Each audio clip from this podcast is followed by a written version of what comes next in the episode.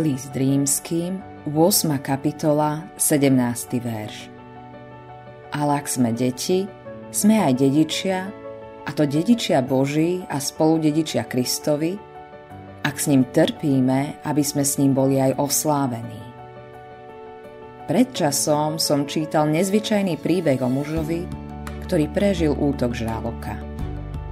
Ten muž vlastne povedal, že je vďačný, že sa to stalo – Ukázalo sa, že keď sa išiel liečiť do nemocnice, lekár zistil, že má rakovinu. Podarilo sa im úspešne odstrániť nádor skôr, ako metastázoval.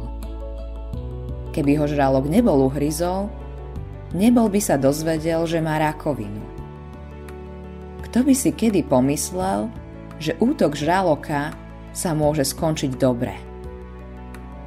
Rovnako aj duchovné útoky a skúšky prídu do nášho života, ale sú príležitosťou obrátiť sa k pánovi a dôverovať mu.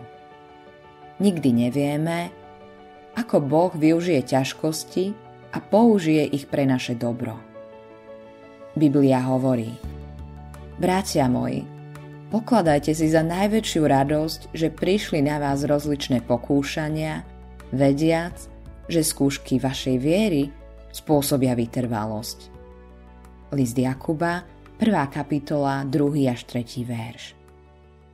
Z gréckého originálu by sme slovné spojenie rozličné pokúšania mohli preložiť aj ako mnohofarebné skúšky. Možno práve prechádzaš ťažkosťami, ktoré sa líšia od toho, čím prechádza niekto iný. Ale aj keď veci vyzerajú bezútešne, Boh nakoniec všetko vyrieši na svoju slávu a pre tvoje dobro.